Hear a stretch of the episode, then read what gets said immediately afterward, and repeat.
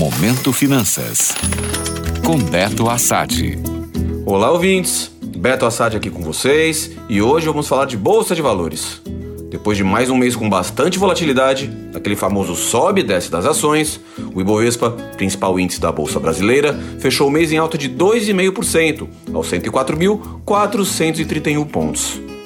E olha que a reta final de abril foi complicada, com o índice caindo nos três primeiros pregões da semana e ameaçando fechar o terceiro mês seguido em queda.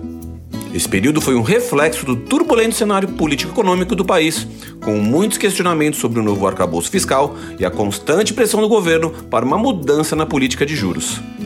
Mas os últimos dois pregões do mês garantiram o segundo mês de alta em 2023 para o Ibovespa. No ano, por outro lado, a bolsa segue em queda, agora com desvalorização de 4,83%.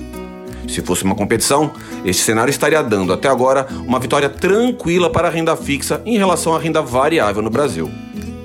Já o dólar também fechou o mês em queda de 1,87%, um pouco abaixo dos R$ 5,00.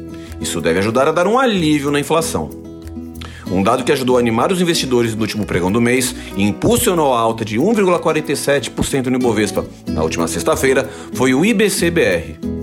Considerado como uma prévia do PIB, o indicador do Banco Central avançou 3,32% em fevereiro, com o melhor desempenho desde 2014.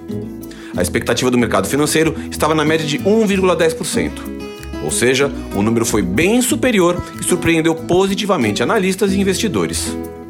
Para o mês de maio, nós devemos ficar de olho, além do cenário econômico, também na temporada de resultados das empresas brasileiras. Ela começou na reta final de abril, mas a maioria das empresas divulgam agora no quinto mês do ano. Portanto, muita atenção aos dados publicados e bons investimentos. Gostou? Para saber mais sobre o mercado financeiro, acesse meu Instagram, beto.assad. Até a próxima!